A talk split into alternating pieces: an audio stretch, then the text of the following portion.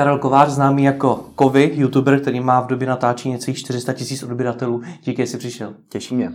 Kolik ti vlastně je? Uh, je mi, teď jsem začal přemýšlet, kolik mi je 20 mě.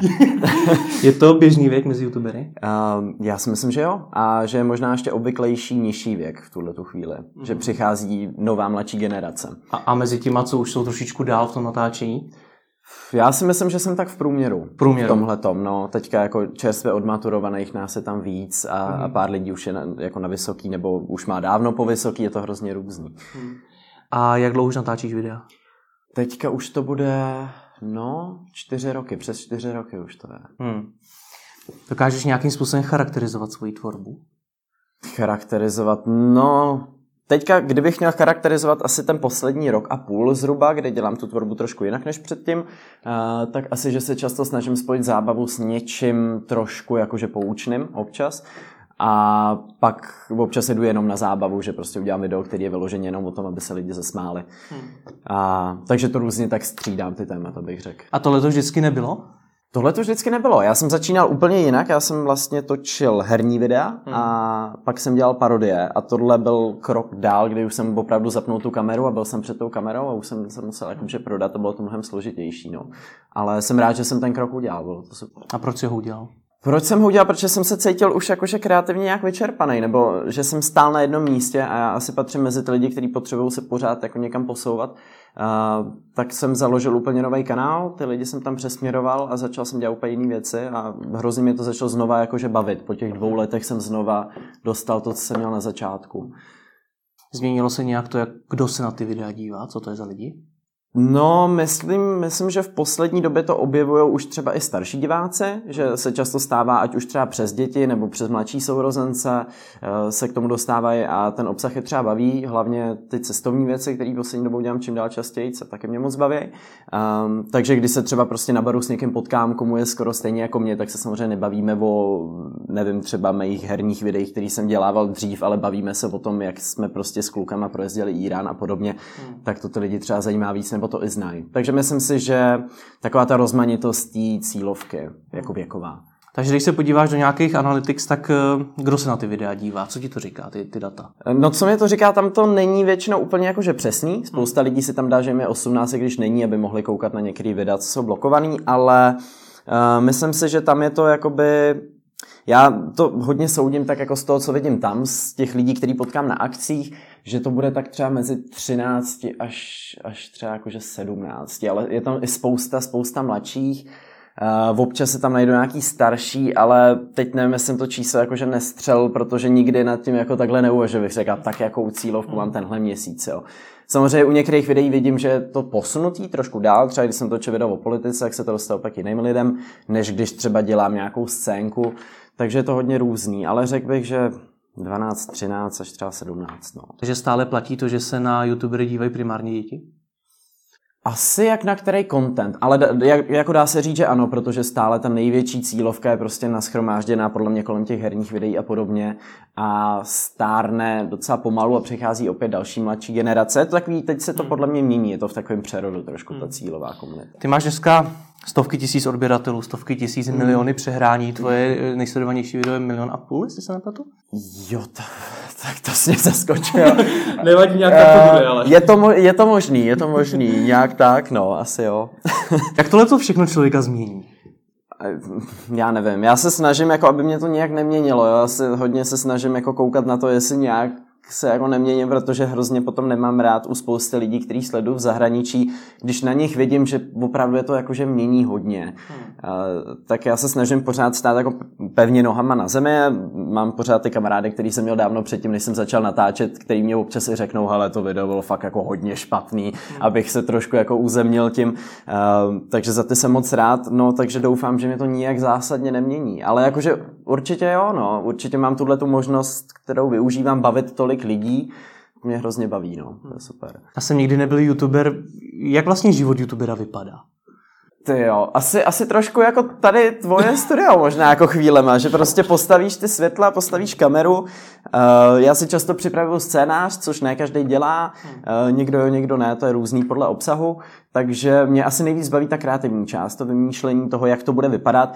A já jsem pak takový ten člověk, který vidí to video, jak bude vypadat, ale musí se k tomu dostat přes tu editaci a to mě občas jako hrozně moc nebaví. Hmm. Uh, protože vím, jak ten výsledek bude vypadat, ale zároveň vím, že musím strávit třeba jako 15-20 hodin tím, abych se k němu dostal. Ale občas se dá i v editaci dělat spoustu jako zábavných a zajímavých věcí, tak je to jak kdy, podle jakého videa. Ale jak to opravdu vypadá v praxi? To ti prostě no. ráno staneš a napadne tě, hele, natočím tohleto video, nebo jak to, jak to probíhá? No tím, že já natáčím většinou jedno video za týden, tak to mám tak, že třeba jako přemýšlím si různě o tom, co budu natáčet, nebo mám už třeba nějaký plán týden dopředu, nebo to vymyslím den předtím, to je různý, ale různě takhle sbírám, sbírám inspirace a sbírám nápady, sepisuju si to a pak třeba jednu věc rozpracuju. A stává se mi, že scénář napíšu během hoďky a půl a stává se mi, že ho píšu třeba tři týdny, jako vždycky jednou za čas se k němu vrátím a něco z toho vznikne, takže je to různý. Mhm. Takže pracuješ s nějakou vlastní strategií tvorby toho obsahu? Jaký obsah chceš tvořit, o jaký obsah je největší zájem a podobně? To samozřejmě vím. Vím, že třeba o nějakém videu vím, že bude mít třeba, nevím, po prvním týdnu 200 tisíc a o nějakém vím, že bude mít třeba 100 tisíc ale v tuhle chvíli už si myslím, že mě nějak jako ty čísla tolik netrápějí, že třeba dřív jsem hodně dával i na to, kolik to má zhlédnutí a tak a dneska už si říkám, že spíš, spíš se víc zaměřuju na to, co baví mě a já si myslím, že to je i důležitý pro většinu youtuberů uh, nehledět tolik na to, co po nich třeba chtějí fanoušci a dělat spíš to, co baví je a protože já to vždycky dávám na tom příkladu, že já jsem dřív dělal různé parodie a podobně a lidi vždycky chtěli další díl a další díl. A já jsem místo toho třeba udělal úplně něco jiného hmm. a oni zase chtěli další díl, ale už toho nového. Jo? Takže tam je důležitý to dělat spíš podle sebe než podle fanoušků. Ale samozřejmě na to brát ohled. Zase nemůžeš dělat věc, kterou, která nikoho nezajímá. Že jo? No tam je ten protiargument, že to, co tě baví víc, nemusí vydělávat tolik peněz. To je samozřejmé, no, tak tam, tam potom už je to tak, že musíš občas i spojovat to, co tě baví s tím, abys to dával do trošku zábavnějšího formátu nebo zajímavějšího formátu, jo? že zase prostě nemůžeš, já bych taky mohl dělat prostě videa, kde bych po každý jenom seděl a mluvil, ale vím, že to prostě jako je hodně těžký jakože sledovat pro ty kor jako nejmladší. Uh, takže já se to často snažím právě zaobalit do různých jako vtipů a zábavy a podobně, uh, takže ten obsah, který sám o sobě může být ta kostra toho videa, může být sebe nudnější, tak potom, když se dobře podá, tak je zajímavá, no, zábavná. Jde o to, do jaký míry pracuješ s něčím, co ti říká, musím točit takovýhle videa, nebo jestli opravdu točíš to, co ti napadne, nevíš třeba, co budeš točit mm, za měsíc, za jasně. dva měsíce.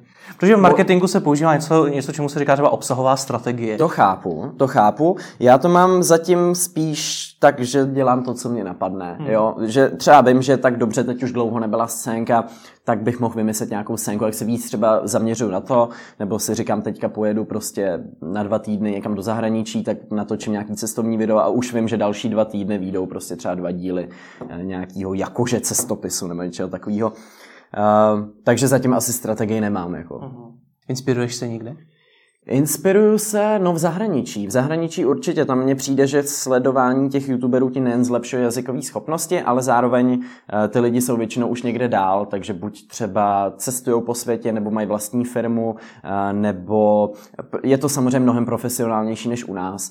A core i ty žánrové videa můžou být mnohem zaměřenější, protože ty lidi z toho vydělávají méně peněz za méně zhlédnutí, tím, že je to speněžený v zahraničí, takže třeba, já nevím, videa konkrétně o nových telefonech uh, můžou být profesionální už na úrovni třeba jako 40-50 tisíc zhlédnutí na video, protože ten člověk může skončit s prací a věnovat se jenom tomu a může tomu dát 100%. Když to u nás je to trošku složitější. Tam, když člověk chce fakt jako z toho vydělávat a žít, tak musí asi zasahovat ten mainstream u nás. No.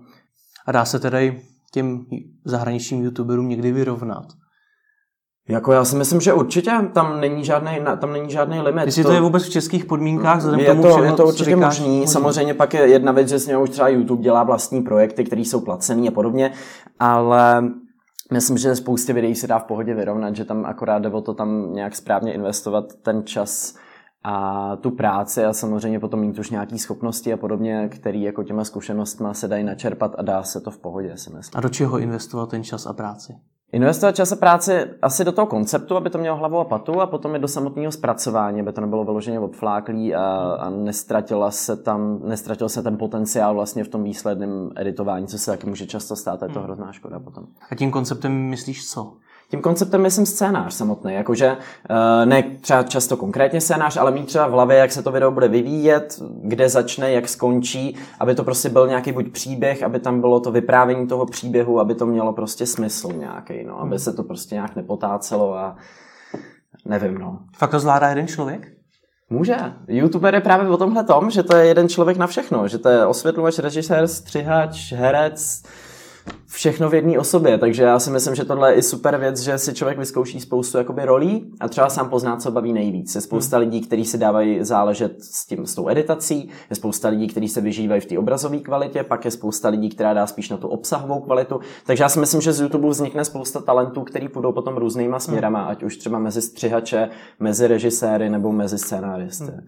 A teď vlastně říkáš, nebo to všechno, co si řekl, tak se týká té tý tvorby mm-hmm, toho videa. Mm-hmm, Ale na druhou stránku youtuber musí být i businessman, musí si to umět zpropagovat to to a podobně. Je spousta lidí, kteří podle mě na YouTube neznají svoji cenu, a že firmy prostě vezmou a zavrtají do nějakého projektu za absolutně neodpovídající peníze na to, jaký mají třeba dosah.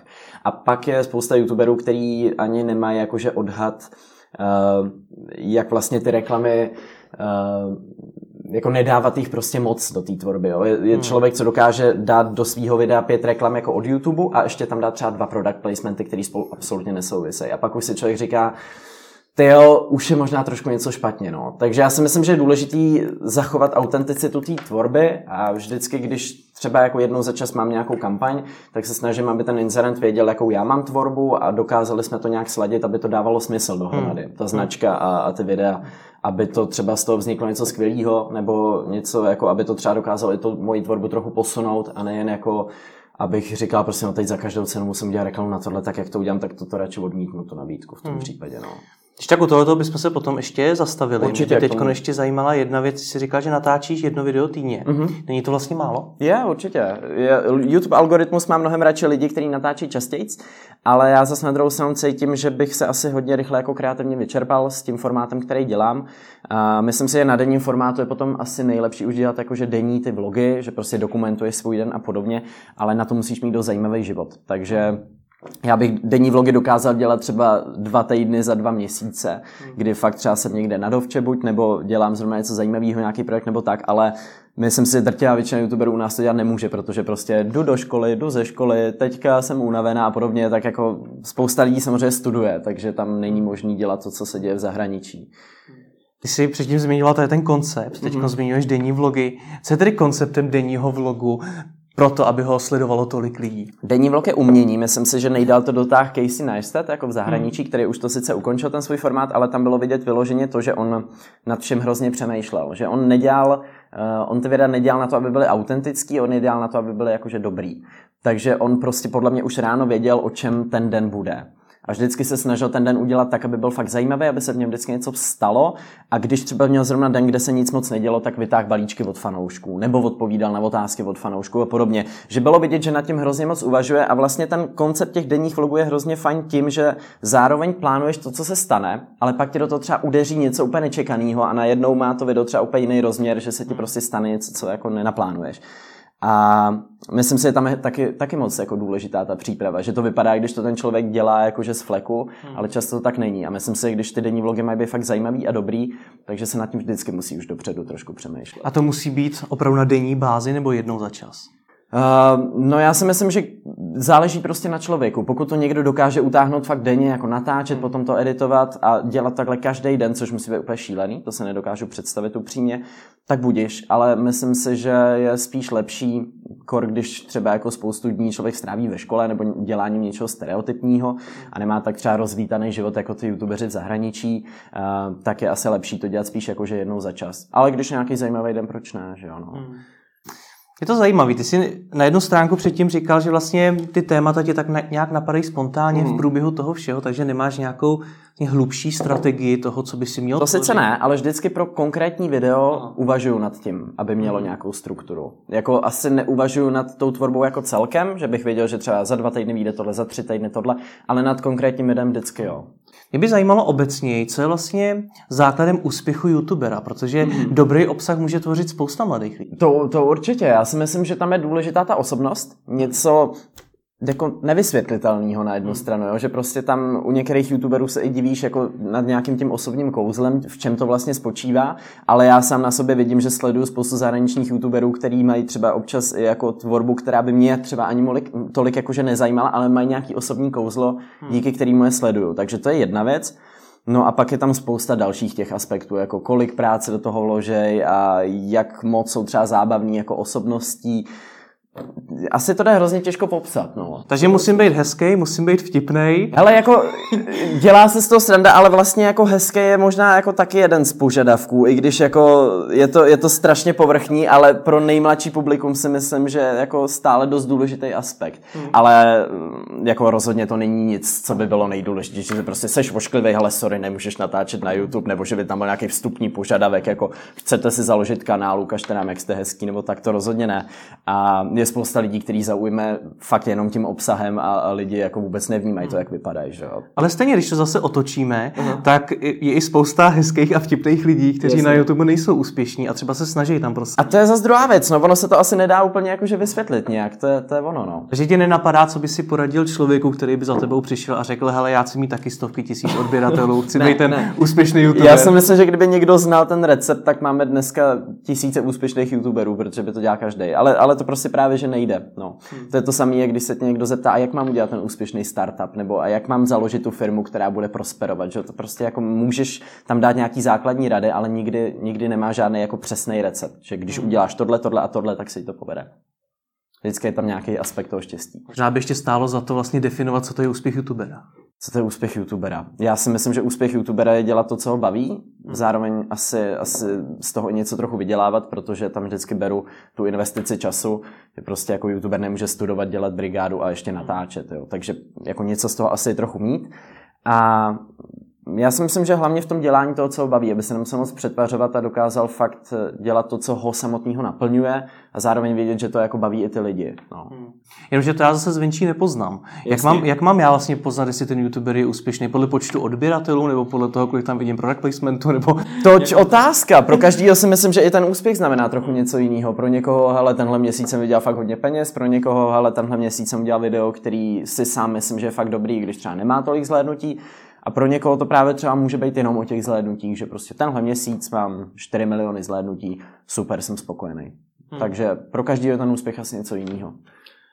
Ještě by mě zajímalo, jestli existuje nějaký návod na to, jak získat pravidelného diváka. Protože natočit dobrý video je jedna věc, ale to, to aby se ten divák znova vrátil a díval se na ty moje videa. Stejně jako v televizi platí pravidelnost, podle mě, to je důležitý, aby ten člověk věděl jednou za týden, kdy se vrátím, bude tam něco nového. Občas se to může jako nepovíst. A to stačí v té záplavě toho obsahu? Uh, No tam jde právě o všechny ty další aspekty, jak jsem říkal, o tu osobnost a podobně, jestli ten člověk dokáže fakt toho diváka zaujmout a jestli dokáže přitáhnout té tvorbě.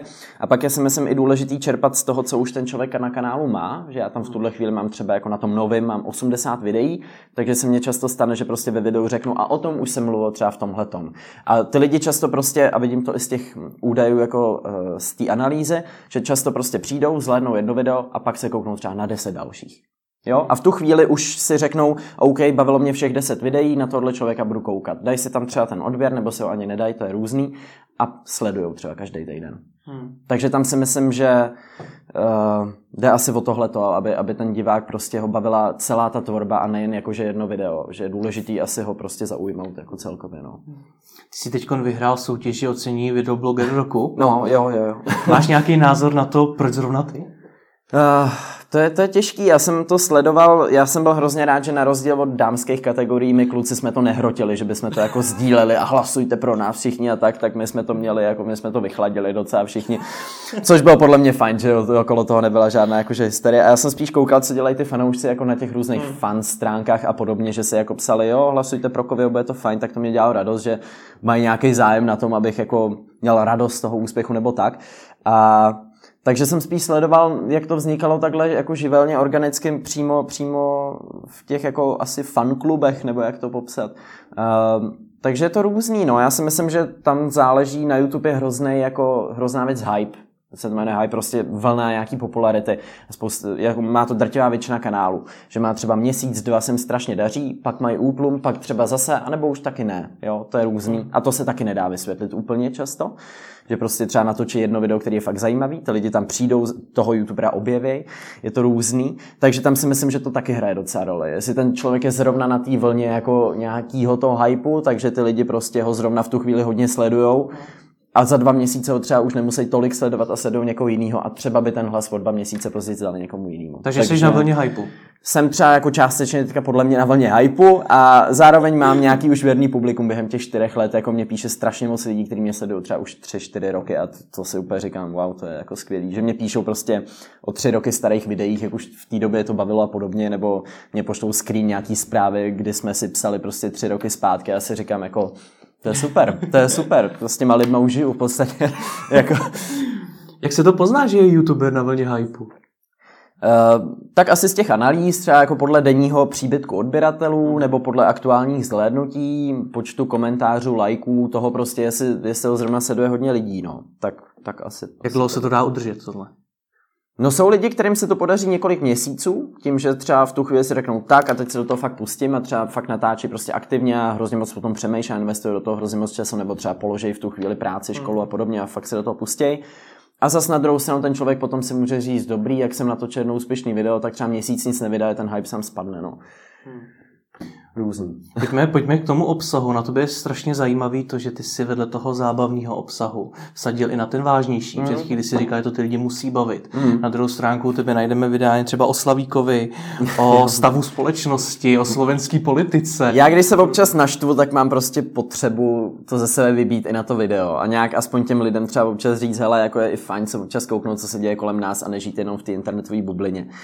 A jeden příkaz za všechny asi, když, když vyhrál, nebo vyhrál, díky bohu nevyhrál, ale uspěl na Slovensku Marian Kotleba a ta jeho strana Ludová, či jakási, eh, která získala fakt velký podíl hlasů od prvovoličů. Hmm. A v tu chvíli já jsem si říkal, tak dobře, tohle je generace, která normálně sleduje YouTube, je na internetu, tak já třeba můžu aspoň prostě nějak říct, hele, tohle třeba není úplně fajn, ten člověk má nějakou špatnou minulost a je tady prostě hrozba toho, že by se to mohlo nějak třeba zvrtnout, nedej bože tak v tu chvíli si prostě říkám, jako to není fajn, že přece jako takhle mladí lidi jsou schopní hodit ten hlas někomu takovýmu. Tak v tu chvíli mám prostě nějakou potřebu říct, hele, děje se tohle, tohle, ten člověk je takový, takovej, dávejte si trochu bacha, než jako jdete k té urně nebo tak. Jak na tohle to reaguje ta, to publikum, který je zvyklý na ty herní videa, na ty skeče mm, a na mm. takové věci? Tak různě, já si myslím, že oni třeba si řeknou, tak tohle mě zrovna nebaví a jdou tam příští týden a zase to třeba baví. A pak je třeba spousta lidí, kteří třeba si řeknou, dobrý, tak to třeba začnou trochu víc sledovat, což je samozřejmě to, co bych hrozně rád, aby to,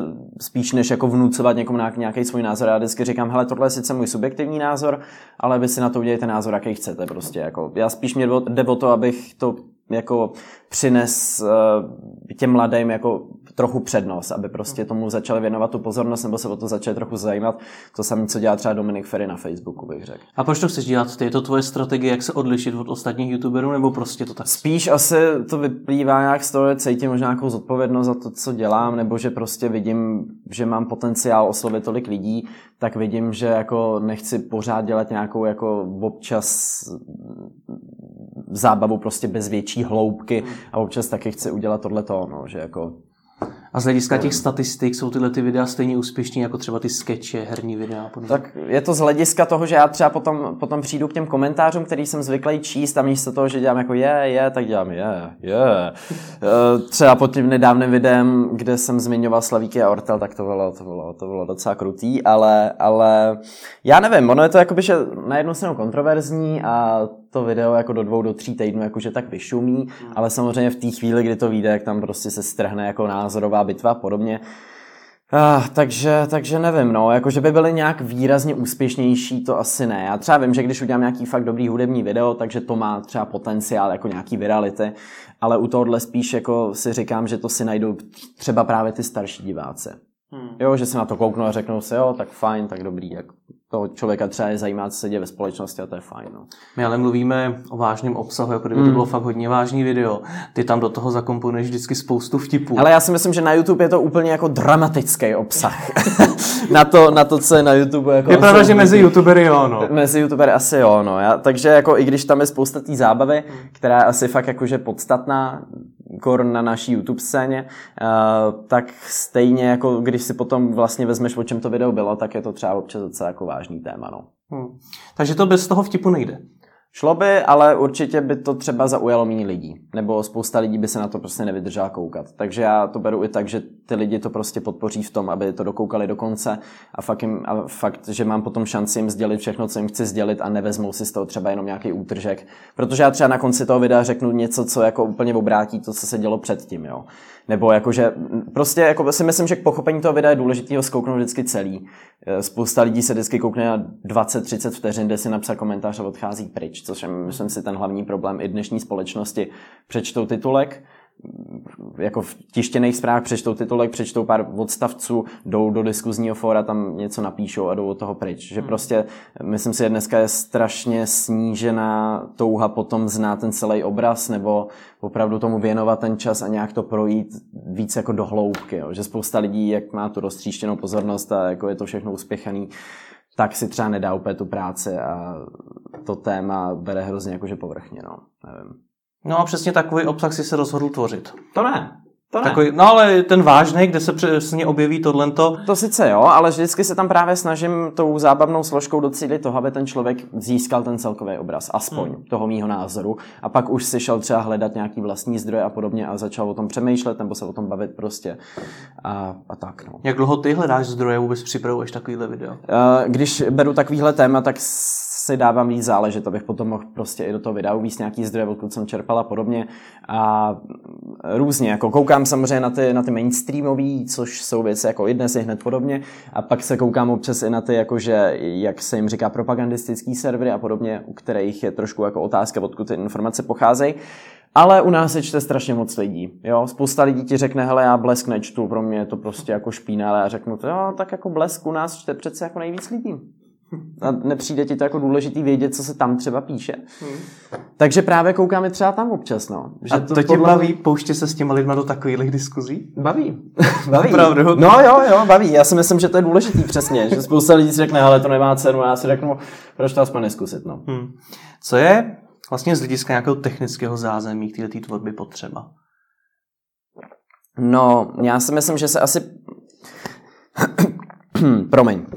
to je hrozně, hrozně zajímavá otázka, jakože to vlastně nikdo pořádně neví, jak moc je důležitý to třeba mít už na začátku svý tvorby dobrou kameru a dobrý světlo a podobně.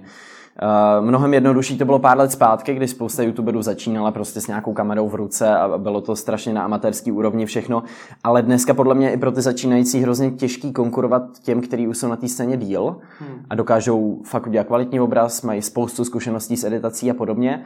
A když přijde někdo nový do takového prostředí, tak je podle mě hrozně těžký se nějak do něj zapojit. Takže jako pak už spousta lidí píše třeba, hele, tvoje videa mě baví, ale ta kamera jako nic moc, no. Takže nemůžu mít jakoukoliv kameru. Můžeš, určitě můžeš, ale myslím si, že jako spousta lidí na to třeba dá zbytečně moc, na tu kvalitu, jako toho obrazu a podobně. Eh, a u těch začínajících je si myslím dost důležitý tam mít nějaký, nějaký ten odstup a dokázat říct, hele, tak třeba jako za půl roku, za rok budou úplně někde jinde. Hmm. Ale je to podle mě je dneska hrozně těžký začít. No, že jako ty požadavky jsou mnohem, mnohem násobně, jako mnohonásobně vyšší, než bývaly dřív, že jo. Ale co to tedy znamená? Musím už na začátku mít nějakou profi kameru, nebo... Můžeš i nemusíš, ale já ti nedokážu vlastně přesně říct, jestli to bude mít nějaký vliv nebo ne. Jo? To hmm. záleží i na tom, koho oslovíš nebo jaký fanoušky oslovíš. Jako pokud se rozhodneš dělat amatérské filmy, hmm a nebudeš mít alespoň trošku nějaký lepší vybavení, tak to bude působit fakt špatně, ale pokud prostě budeš dělat ty videa stylem sednu si před kamerou, budu něco říkat, občas tam dám nějaký vtipný prostřih, tak si myslím, že tam se dá začít úplně jako s obyčejnýma, obyčejnýma věcmi za pár tisíc. A pokud ti to nebude vadit, co používáš tedy? Ty pojďme to rozhodnout. Uh, já používám už dlouho zrcadlovku Canon 700D hmm. a na to mám nějaký úplně základní objektiv, jako nic special, a pak mám jeden portrétový, který jsem používal dřív, když jsem se v těch objektech ještě moc nevyznal, takže jsem kamerou měl dva metry od sebe a vždycky jsem to chodil ostře a podobně. Pak jsem si koupil už nějaký lepší to bylo docela veselý, ty moje začátky, ale uh, takže tam jsem, tam jsem jako nezměnil techniku asi už třeba dva roky, ale teď se na to chystám, už si koupit něco aspoň, aby to mělo ten autofokus, protože jako pořád se ostřit takhle jako hmm. není úplně fajn, takže chci udělat teďka trošku upgrade, upgrade té techniky, ale nejvíc jsem se asi posouval, co se týče té tý, nechci říct úplně vlogovací, ale takový ty techniky, kterou prostě si vezmeš do kapsy na nějakou cestu. Jo, takže já ještě používám jako point and shoot kameru od Canonu G7X, Eh, Mark II v tuhle tu chvíli, protože tu předchozí jsem rozbil, eh, tak jsem si koupil, tak jsem si musel koupit nový, jako, ale, ale je, to, je to skvělé, že já vlastně mám za prvé jednu část té tvorby, kdy přece postavím stativ, zrcadlovku a je to jako, že studiový v úvozovkách. A na druhou stranu zase mám potom nějakou tvorbu, kde tu kameru nosím takhle a je to hrozně moc potom je to třeba jako právě dokument nějaký cesty nebo tak a je to úplně něco jiného a hrozně dlouho mě to trvalo, než jsem se do toho dostal, hmm. protože něco jiného napsat si scénář, odříkat si to do kamery, pak si to v klidu zeditovat a něco jiného je dělat to video docela do zachodu, ačkoliv o něm přemýšlíš dopředu, tak stejně ho děláš zachodu, že jo. Hmm.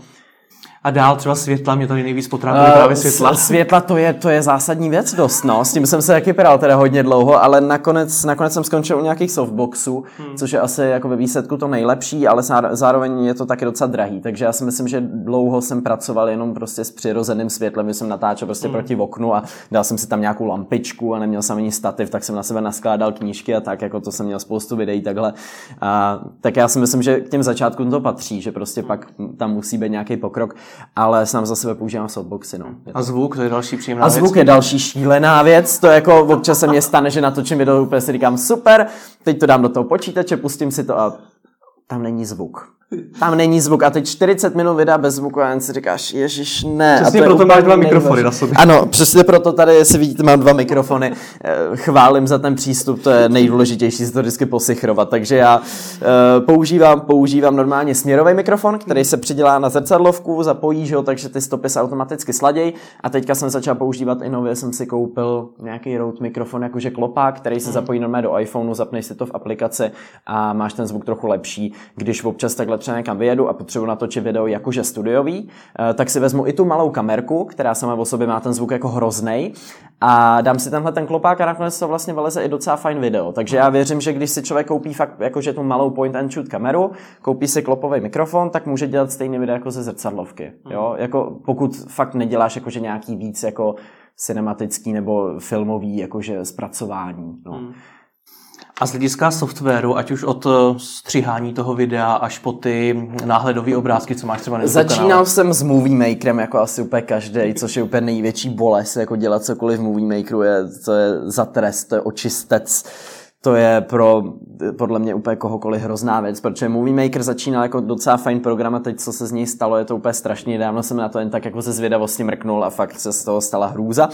Ale Potom jsem nějakou dobu dělal v iMovie, protože jsem dostal od rodičů Meka tehdy, už jako staršího, ale pro mě to bylo úplně zjevení, jak jsem měl Meka prostě a, a tak to bylo skvělý.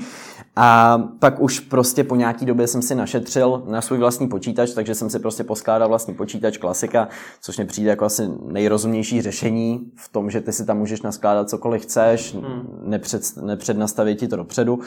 Ježíš, a teď jsem se úplně ztratil v té odpovědi. No, takže prostě potom, jo, jasně, software, takže... Skončil si u iMovie teda. Eh, strašně to motám dohromady všechno. A uh, pak jsem přešel už na Sony Vegas. Sony Vegas. Jakož to jako profesionálnější, profesionálnější nástroj a teďka hodně uvažuji o tom, že bych si od Adobečka začal platit uh, balíček, že bych měl Photoshop, že bych měl Premiere a měl to už aspoň nějak jakože posunout to ještě vejš, protože přijde mně, že i v tom editování teďka stagnuju jako na místě a mohl bych to posunout. Takže Photoshop, pokud to dobře chápu, nemáš, tak Nemám, v čem nemám. děláš používám, ty náhledový obrázky a tu grafiku? program, Photofilter se jmenuje. Hmm. Jako můžu asi doporučit, je to fakt zadarmo, stáhneš to stejně jako většinu těch free programů během pár prostě vteřin a můžeš v tom dělat docela fajn věci, když se s tím naučíš, takže já vlastně úplně asi veškerou grafiku dodnes jsem dělal v něm. Hmm. Jenom asi z vlastní lenosti a z toho, že jsem mě nechtěl platit jako Photoshop, no, tak to chci hmm. teďka změnit a posunout se asi v tomhle tom trošku někam dál. Ale myslím si, že spousta věcí se dá dělat tímhle způsobem, jo, že prostě spousta lidí řekne, ale bez Photoshopu neuděláš dobrou miniaturu. To není vůbec pravda, že jo. Hmm. To je... Jaký Photoshop nemám, takže... Tak, no Chápu. vidíš. tak, můžeme, oba doporučujeme. Pojďme k tomu biznisu. Ty jsi tam řekl zajímavou věc, že spousta youtuberů nezná svoji cenu. Mm. Jaká je cena youtubera, který má necelých 400 tisíc odběratelů? Tam záleží na samozřejmě opět spoustě dalších aspektů, jako třeba jak je, to, jak je ta kampaň velká, jak moc to musíš přizpůsobovat to konkrétní video. Uh, a prostě i co je to asi za firmu, jako třeba něco, co je částečně charitativně založený, prostě za to si nebude říkat nějaký peníze jako vůbec, jo. Tak jako tam taky záleží na tom, jaký projekt to přesně je, jestli má nějaký jakože potenciál dělat něco dobrýho, nebo je to vyloženě jenom komerční věc. Takže tohle je podle mě jedna věc. A pak jde asi i o to, jako, že spousta youtuberů se vlastně neuvědomí, co to pro tu značku znamená. Že ta značka je schopná vyhodit strašně moc peněz za reklamu v televizi nebo printu, která jako dneska už jako třeba často tolik nefunguje, nebo za úplně nesmyslný prostě videospoty, které jsou úplně příšerný a ta firma v tom nechává miliony. A pak vezme nějaký youtubera, dá mu pár výrobků a on jí udělá video, který, který má prostě za málo korun mnohem větší efektivitu, než prostě kampaň třeba jako za milion občas. Špatně udělaná kampaň za milion a že jich je jako u nás jak na se to. Je pak ten youtuber trošku hloupej, že si to nenechá zaplatit? bohužel, ale tak to souvisí s tím věkem a s tím, že spousta lidí k tomu přijde jako slepá, slepý k houslem, že prostě hmm. dělají si půl roku nějaký videa a najednou jim začnou psát a za ty videa jim něco nabízejí.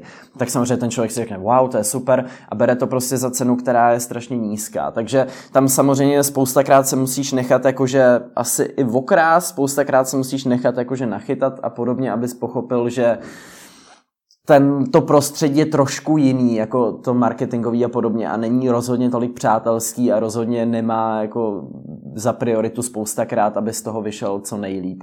Uh, že spousta jako agentura incidentů má tendenci, aby oni z toho vyšli co nejlíp. No. A co to znamená, že není přátelský? Jak to v praxi Že není přátelský, že prostě tam není to o tom, hele, děláš fakt dobrý videa, tak my ti za to dáme odpovídající částku. Prostě tady, tady je to o tom umění nějaký té dohody a o tom nějakém smlouvání a podobně, že spousta lidí prostě jako potom uh, bere tu první nabídku nebo podobně, hmm. ačkoliv je třeba strašně podhodnocená. No. Dobře, takže a myslím si, že ještě, ještě si můžu říct, jak pro spoustu youtuberů je i problém, že když oni třeba odmítnou tu kampaň, tak ta agentura jde za někým jiným, který ji za tu cenu vezme. Hmm. Jo, že ta, ta, to v tu chvíli potom už záleží na tom, já třeba asi jako za největší devízu své tvorby považuji to, že prostě si s těma videama dávám práci a přemýšlím nad nimi a podobně. Takže těm značkám vždycky říkám, hele, pokud neznáte moji tvorbu, nebo vlastně ani pořádně nevíte, o čem to je, tak asi spolu nemůžeme úplně spolupracovat. Jo. Takže si můžeš vybírat. Jo, můžu, vybírám Ten zájem je obrovský. Vybírám samozřejmě, a podle mě tak třeba jakože 80-90% věcí odmítám, protože hmm. jsou buď úplně nesmyslný, nebo ty lidi přijdou bez jakýkoliv znalosti toho prostředí, anebo vůbec nevědějí, co dělám za tvorbu a mají požadavek prostě nějaký univerzální, jako prostě, nebo mají představu, že to bude vypadat jak televizní reklama. A kolik si ti tedy tak třeba týdně ozve zájemců o inzerci? Ty jo, Kdybych to měl vzít takhle průměrně, tak je to, je to v desítkách, určitě je to v desítkách. Vyšších, vyšších. Možná i vyšších, často. No. Vyšší desítky inzerentů se ti každý týden ozvou se zájemem mm. o inzerci? Mm. Jo. Jak to všechno zpracováváš, protože to musí A být... většina z nich je teda, jak právě říkám, třeba úplně hmm. jako, že to prostě jsou lidi, kteří nemají žádnou zkušenost nebo prostě si založili právě e-shop a chtějí nějakou propagaci nebo tak. Jo. Pak už je druhá věc, že přichází nějaký hmm. žádosti od agentura a podobně. Ale stejně ty to musíš nějakým způsobem jo, zpracovat, jo, to, to ještě mimochodem no. studuješ, to jsme neřekli. No, Takže jak na to to jdeš? Spoustu času skonzumují schůzky, spoustu času skonzumuje vyřizování e-mailů, spoustu času skonzumuje studium a spoustu času skonzumuje editace. A, a Kdybyste mohli třeba nějak jako procentuálně nebo poměrově? Uh, poměrově můžu říct, že můj time management se hroutí každým dnem čím dál tím víc. Ale uh, je, to, je to zábava. Baví mě to, protože mám furt co dělat. Ale... Dobře, jak to zjednodušme, když Aha. se zaměříš jenom na ten čas, který věnuješ YouTube, hmm. tak eh, kolik procent z něho ti bere opravdu ten obchod kolem toho, ty schůzky, maily s těma inzidentama a podobně? Třeba 60-70%. Až 60-70%. Hmm. Což mě trošku občas vadí. Jo, že pro mě vždycky je absolutní priorita, když třeba si řeknu, vyřídím e-maily za dnešek, nebudu dělat video, vždycky jdu dělat video. Pro mě je absolutní priorita dělat ten obsah a až potom se zabývat tím, co je okolo něj. Hmm. Uh, ale jako samozřejmě člověk se tomu nevyhne, prostě ne, nemůžeš tam nechat e-mail ležet dva týdny a pak, pak je začít všechny vyřizovat najednou nebo tak, takže jako pro mě to bylo hrozně těžké se vlastně přesunout z toho, z té fáze, kdy jsem studoval a natáčel jen tak pro radost, z toho, kdy jsem fakt už musel přemýšlet o tom, co budu dělat tuhle hodinu, co budu dělat potom, kdy se naobědvám a že jsem se třeba ani nenaobědval, tak se hmm. prostě jenom na večeřím, nebo tak, jako, že to bylo hrozně takový jako šokující a najednou. A pro spoustu youtuberů je to přesně takhle. A nejsme ani ve věku, kdyby jsme se dostávali nějakým postupným procesem, tam tě to prostě hodí a ty se v tom musíš nějak začít plácat. Hmm. A je to hrozně těžký pro spoustu lidí. Hmm. Fakt, jako... Já věřím, že nebudu první, kdo se ti na to ptá a nemusíš na to odpovídat. Jasně. Nicméně dokážeš, nebo chceš vůbec říct, kolik třeba za rok si takhle dokážeš vydělat. Ty jo, no já to možná ani nedokážu odhadnout, protože to nepočítám, jo, ale... Ty Nevíš, kolik, kolik vyděláš z YouTube? No, protože já mám nějaký příjmy výdaje a jako poslední dobou už právě to byla další věc, jako začít se nějak dělat nějaký vyučtování a sledovat ty svoje výdaje a podobně a všechno najednou, to bylo, jak to bylo hrozně moc. Ale jako dá se tím, takhle řeknu, prostě dá se tím uživit, jo, jednoduše. Já když přepočítám ten čas, který věnuju těm videím, na to, co bych mohl třeba dělat v práci, mohl bych dělat nějakou, jako že už bych mohl třeba někde pracovat teďka v tuhle chvíli, mohl bych mít nějakou dobře placenou brigádu nebo tak, tak já si myslím, že za ten čas, který tomu věnuju, dostávám asi, že odpovídající peníze. No. Takže vy fakturuješ měsíčně třeba vyšší desítky tisíc? Nebo nižší? Uh, No, je to podle taky měsíců různě. Je to podle měsíců různě. Ale prostě regulárně se tím uživíš. Je to, je to nějaká, je to nějaká jakože placená práce, která, která, eh, při který potom už nemusí řešit nějaký další boční věci. Že prostě už nemusí přemýšlet, OK, tak teď mě ty peníze nevycházejí, tak musím začít dělat ještě něco. Jo? Protože v tu chvíli už bys ten obsah nemohl dělat vůbec. Kdyby studoval, dělal tohle všechno, co jsem říkal a ještě třeba pracoval bokem tak už by to A jak šlo. můžeš jako youtuber finančně růst? To znamená to vzít víc spolupráce, točit víc videí nebo... No já si myslím, že cesta obecně teďka na YouTube českým dlouhodobě je dělat uh, dlouhodobý spolupráce. Jo, že tam už tu chvíli je to potom na nějaký, nějakém propojení toho youtubera s tou značkou. A věděli jsme tady Babblogy a podobné věci, které jako to nedopadlo moc dobře. úplně, ale myslím si, že potom je tady spousta dalších spoluprací, které třeba jakože nejsou tak moc vidět, protože nejsou tolik v médiích, jako právě třeba Babblogy, ale tam je ta spolupráce úspěšná. Uh-huh. A jak potom, protože hodně lidí mi řeklo, že je dobrý to nechat na tom youtuberovi, ať, to, ať to video natočí podle sebe, tak jak je to pro něj přirozený. Tam je to podle mě o domluvě, jo? že tady vždycky obecně o tom influence marketingu se říká jaký základní zlatý pravidlo, že je důležité, aby byl spokojený ten tvůrce, je důležité, aby byl spokojený inzerent, aby byl spokojený divák. V tu chvíli vznikne jako funkční a dobrá kampaň. Ale často se to prostě stane tak, že inzerenti mají nějaký neskutečný požadavky nebo jsou prostě jako úplně odtržený od té reality a mají představu, že to bude fungovat jako v televizi nebo v printu nebo v těch klasických médiích, tak to prostě nejde. No. Na druhou stranu, ale jak já můžu na to, jakožto inzer na tom uh, youtuberovi to vlastně nechat, ať to udělá. No, ty si musíš vybrat právě někoho, kdo tou tvorbou jako vůbec sedí k té značce, aby to dávalo dohromady nějakou logiku a musí zároveň vybrat někoho, kdo je asi dostatečně zodpovědný na to, aby to dokázal udělat nějak jakože rozumně. Ale samozřejmě na tohle se často často berou agentury, které jako spoustu youtuberů u nás zastupují agentury. Um, a ty už prostě potom nějak se snaží to zprostředkovávat, že prostě kontakt hmm. mezi agenturou třeba od toho zadavatele a mezi youtuberem samotným. Takže vytvořit třeba oni, oni vlastně dostávají zaplaceno za to, vytvoří nějakou kampaň a podobně. A co je lepší, oslo- oslovit tedy agenturu nebo oslovit konkrétního youtubera? Uh, tam jde o to, jestli ten youtuber je třeba exkluzivně u nějaké agentury, v tu chvíli nejde ani napřímo oslovit youtubera, ale myslím si, že u nás už je to dneska docela málo lidí, protože ty agentury měly potom často tendenci prostě si brát víc, než je asi jako dobře. Uh, takže, takže myslím, že dneska spousta youtuberů je na volné noze. Uh, tam jde o to, jestli je to fakt nějaká složitá kampaň, která je potřeba jako opravdu, opravdu vymyslet pořádně, nebo když samotný, samotný inzerent nemá ani sám představu, jak by to mělo vypadat, nemá s tím tolik zkušeností, tak to dá nějaký agentuře ale jako vůbec mě překvapilo, kolik je u nás agentur. Jo. Já, jsem, já jsem na to koukal, mě oslovovali tady ze všech, jako neskutečný, jo. ale uh, kolik lidí se, se, na tom živí, to je jako dobrý, no. ale uh, myslím si, že záleží dost na tom, jak ta kampaně je třeba složitá, jo. že v tu chvíli jako není špatný o sebe agenturu, když je to fakt komplikovaný, aby to vymyslel nějak smysluplně. No. A je to dobrý biznis pro ty agentury, teda když jich je tolik? Kolik lidí se jako veze v tuhle tu chvíli na tom, na té vlně YouTube a ani nenatáčí videa a jsou jenom v pozadí a čerpou si z toho penízky vždycky je moc. Moc. A to by jako youtuberovi to vadí, nebo je ti to jedno? Častokrát, jo, když to, když to ty lidi nedělají pořádně a fakt, fakt je vidět, že to jsou, jsou prostě jako mamlasové, který k tomu přijdou a řeknou si, dobrý, vypumpují z toho prachy nějaký, organizují akce, které jsou organizační strukturou děsivý, zvou tam youtubery, který nemají co nabídnout a, a uh, ty jo, jako úplně mě to deptá, strašně často si říkám, jak je to vůbec možný, no.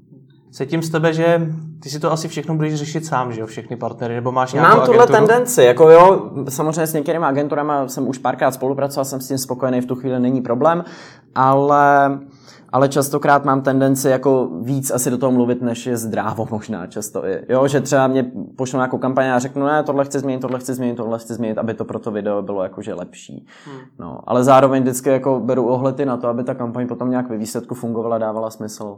Hmm. Co už je z hlediska té reklamy u, u youtubera moc, kdy už eh, třeba toho product placementu do těch videí dává až příliš a už hmm. to těm divákům začíná vadit. Tak to pozná právě podle těch reakcí diváků, ale Není to už pozdě. Si, že pak už je pozdě, pak už no. asi jo. No. Pak tak jak to prostě, poznat předem? pak jak to prostě jako regulérně vědět, do čeho se člověk pouští, jo? že se pouští třeba do věci, která ta kampaně spojená s tím, že prostě bude vyskakovat lidem, kteří o něj rozhodně nemají zájem prostě před videem jako v placený reklamě. Hmm a nebo že se pouští do kampaně, která prostě bude jenom maličká pro jedno video a podobně. Jo? Že je důležitý jako vědět, že třeba, že si člověk nemůže vzít prostě na jeden měsíc sedm kampaní a z toho tři kampaně budou probíhat tím stylem, že budou prostě v médiích všude možně a že budou vyskakovat jako placený reklamy na YouTube a na Facebooku a všude a najednou ten YouTuber během měsíce zaplaví vlastně celý internet, ale jakože v pozici někoho, kdo něco propaguje v tu chvíli je to špatně. No. Tak je asi důležité vždycky přemýšlet prostě jenom o tom, že aby to nebylo moc najednou. Já jako mám základní mantru, všeho moc škodí a tím se řídím pořád. Přijde mi, že většina youtuberů nevystupuje v těch, ty říkáš i ve svých videích tradičnějších médiích. No. Uh, tebe jsem viděl teď třeba na idnesu, viděl jsem tě třeba na konferenci Czech Internet Forum. Mm-hmm. Proč to děláš? Proč to dělám? To, to je zas, tady. zas týmí jako nějaký touhy ukázat i těm starším, že YouTube není vždycky o tom, co třeba můžou jenom zahlídnout. To jako nedá se nic dělat, musíme si přiznat, že prostě 70, 80, možná i víc procent tvorby u nás je hodně jako špatný. A myslím si, že když k tomu přijde někdo, kdo je starší a vidí to, tak má prostě tendenci a není divu generalizovat. Nebo když vidí nějaký pořad v televizi, teďka konkrétně běží pořad partiáci, což je největší obludnost, co jsem kdy v životě viděl a jsou v tom youtubeři, tak věřím, že když nějaký starší člověk zapne televizi a vidí tam tohle, jak se řekne, Ježíš Maria, youtubeři, ty jo. jo. A já mám potom tendenci prostě těm lidem říkat, hele, ale jako neberte to jenom takhle, v zahraničí jsou youtubeři, co se tím živí, jsou to profíci, u nás jsou youtubeři, co to dělají třeba trošku jinak a nej, nej, nej, jako jejich, jejich víc, a můžou třeba i zapadnout do toho davu, ale bohužel právě nejvíc jsou v médiích vidět ty kontroverzní, nejvíce prostě píše o tom, že malý Myša vydal nějaký nový song, nejvíce píše o tom, že se Fety pilou polil šlehačkou nebo čím a, a že uh, Mike je pan opět porušil zákon a dělá o tom video, jak jako jak obalamutit policii nebo takovýhle věci. To nepovažuješ za špatný obsah? Já to považuji za obsah, který je úspěšný na YouTube, ale nepovažuji to za obsah, který, nepovažuji to za obsah, který dělá dobrou reklamu YouTuberům obecně. Že pak ty lidi prostě vnímají jako šílence regulérní, jo? nebo prostě někoho, eh, kdo to nemá v hlavě ani pořádně v pořádku, nebo tak. Já nevím, jo, jako spousta lidí to má jako roli, ve skutečnosti jsou to strašně fajn lidi, ale, ale ten YouTube berou prostě jako nějakou roli, do které se stylizují. Ale bohužel v těch tradičních médiích je prostě nakonec vždycky nejvíc vidět něco takového. My jsme už říkali, že ty dost často ve svých videích mluvíš i o stavu společnosti, o takových tématech, které mají trošičku přesah.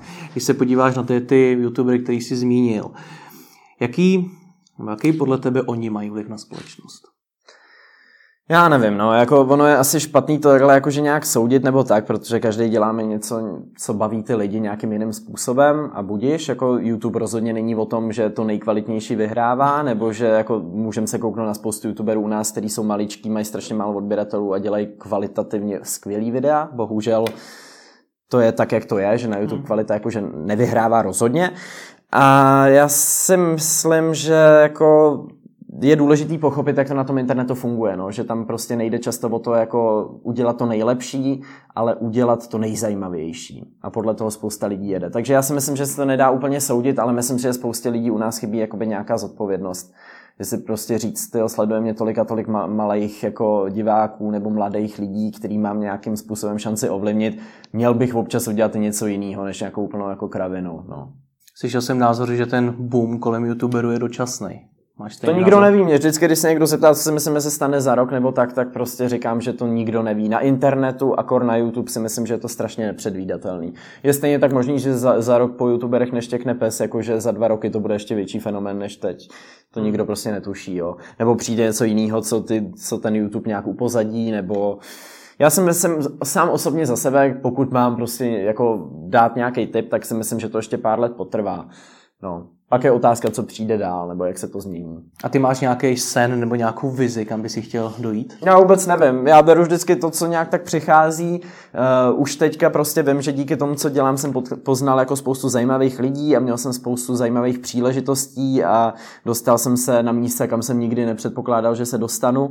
A už to beru jako úspěch ale že bych měl nějakou jako dlouhodobou strategii, kam se chci dostat, nebo věděl, že za čtyři roky chci být tam a dělat tohle, tak to asi ne. Já si tak různě zkouším všechno možný moderování občas, Uh, nějaký prezentování občas a, a zatím mě všechno baví, no, tak uvidíme, kde skončí. Tak ať tě to baví dál, díky moc za rozhovor. Já také děkuju. A je to baví tebe.